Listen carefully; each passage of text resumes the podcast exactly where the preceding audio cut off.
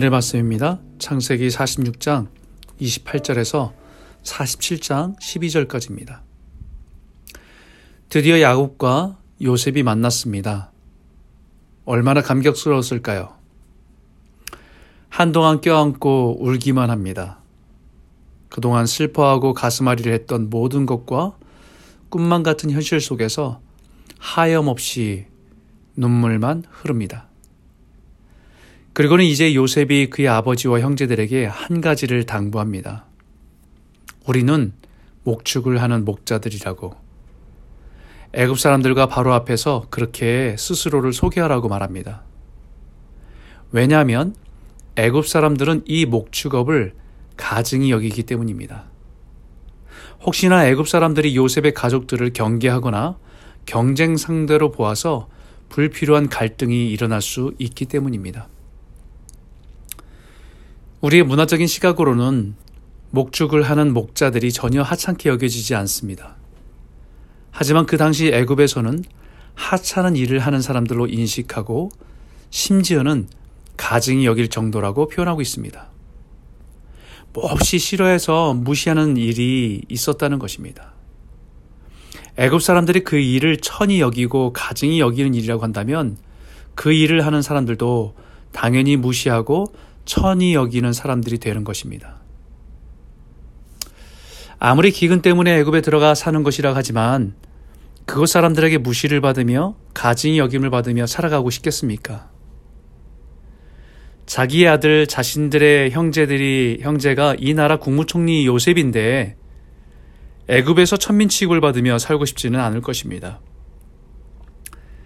살기 위한 선택이긴 하지만 사회적인 무시와 업신여김 그리고 가증이 여김을 당하며 살아가야 하는 것입니다.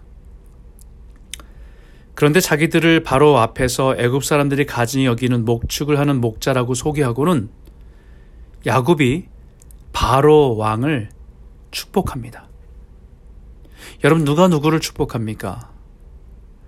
야곱이 거대한 나라 애굽을 애굽을 다스리는 바로를 축복합니다. 사회의 가장 천한 목축을 하는 힘도 없고 늙은 야곱이 세상에 강한 애굽의 통치자 바로를 축복합니다. 자신의 하는 직업 때문에 한 나라의 왕 앞에서 위축됨이 없습니다. 가난한 한 노인이 세상의 모든 것을 가진 바로 왕 앞에서 열등감에 빠져 있지 않습니다. 이것이 우리에게 주는 메시지는 분명합니다. 야곱은 자신의 정체성을 어디에 두고 있습니까? 하나님의 축복의 통로. 즉, 아브라함과 이삭과 야곱에게 주셨던 약속. 전능하신 하나님이 내게 복을 주어 창대하게 하리니 너는 복이 될지라. 너로 인하여 모든 족속이 복을 얻을 것이라. 라고 하는 말씀을 붙들고 사는 것입니다. 무엇을 하든 어떤 직업을 가지고 살아가든 우리가 마치 야곱의 가족들이 애굽의 이민자로 살아가는 것과 같이 이 땅의 이민자로 살아갈 때에 우리가 하는 일로 때로는 위축이 되고 직업으로 연봉으로 살아가는 집으로 타는 차로 위축이 될 수 있습니다. 그러나 기죽지 마십시오. 당당하십시오. 우리는 만왕의 왕이신 하나님의 자녀입니다. 이 땅의 복의 통로입니다.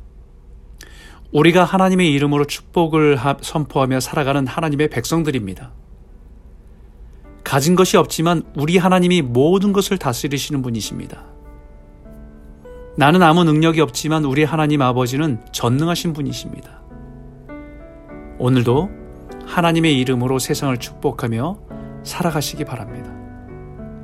하나님의 이름으로 연약한 자를 위해서 기도하고 중보하고 믿음으로 당당하게 살아가시는 복된 성도들이 다 되시기를 주 이름으로 축원합니다.